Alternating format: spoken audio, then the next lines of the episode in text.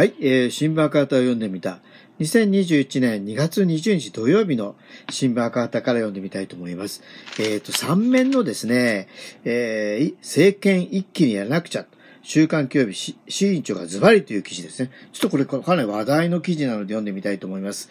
日本共産党の C 和夫委員長が大きく表彰を飾る、えー、週刊金曜日最新号19日発売は、市委員長の単独インタビューを6ページにわたり掲載しています。政権交代について次の選挙で一気に行くのかと問われ、一気に行く、一気にやらなくちゃ、今度の選挙で政権交代を実現すると言い切らないと野党の責任を果たせないと語りました。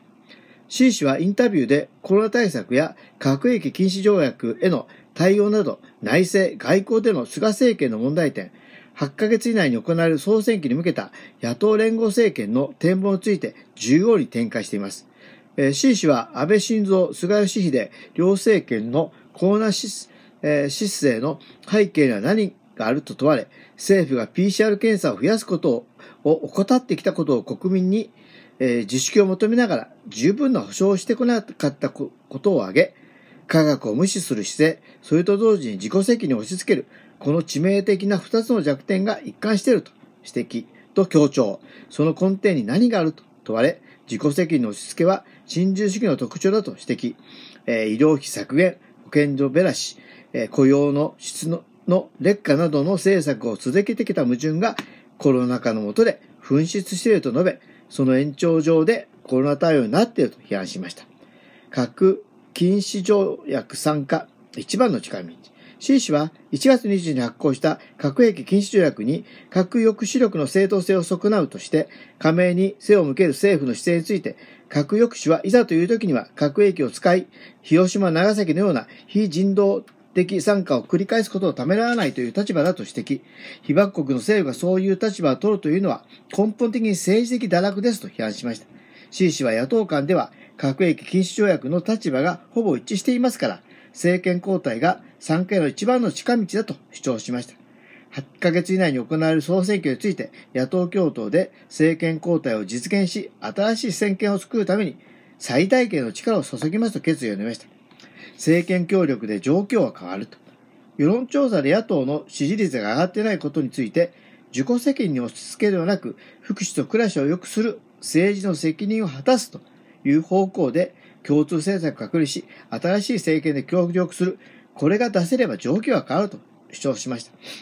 C 氏は政権合意を作るために1年半にわたりいろいろな話をやってきたと説明。政権交代ででの連携の合意はできているが、新しい政権で共産党と協力するという政権協力については合意に至っていない。その合意ができるかどうかがとっても大切ですと述べました。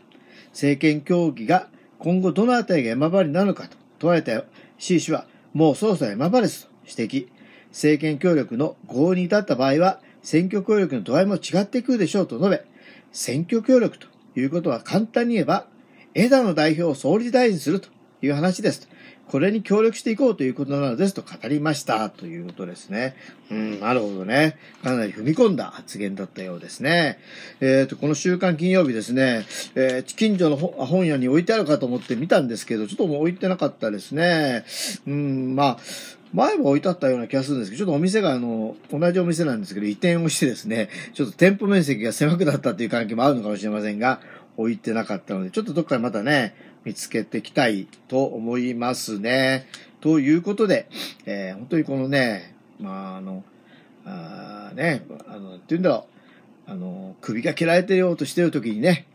いや、あの髭を切りしてどうするという、なんかこう、七位の侍で、なんか、いや、あの、そういうセリフがあったような気ます、あの、気がしますけどね。別に、まあ、共産党がどうのなんてね、あの、言っとっても仕方ないと思うんですよね。まあ、あの、共産党をね、気持ちよく利用すればいいと思うんですよ。ね、他の政党もね、一生懸命やると思いますので、あの、ということでですね、本当にこの、えー、秋までにある総選挙で政権交代したいなという思いが強くなりました。ということで、えー、2021年2月20日のえー、新聞カートを読んでみた。ここまでお付き合いいただきまして、ありがとうございます。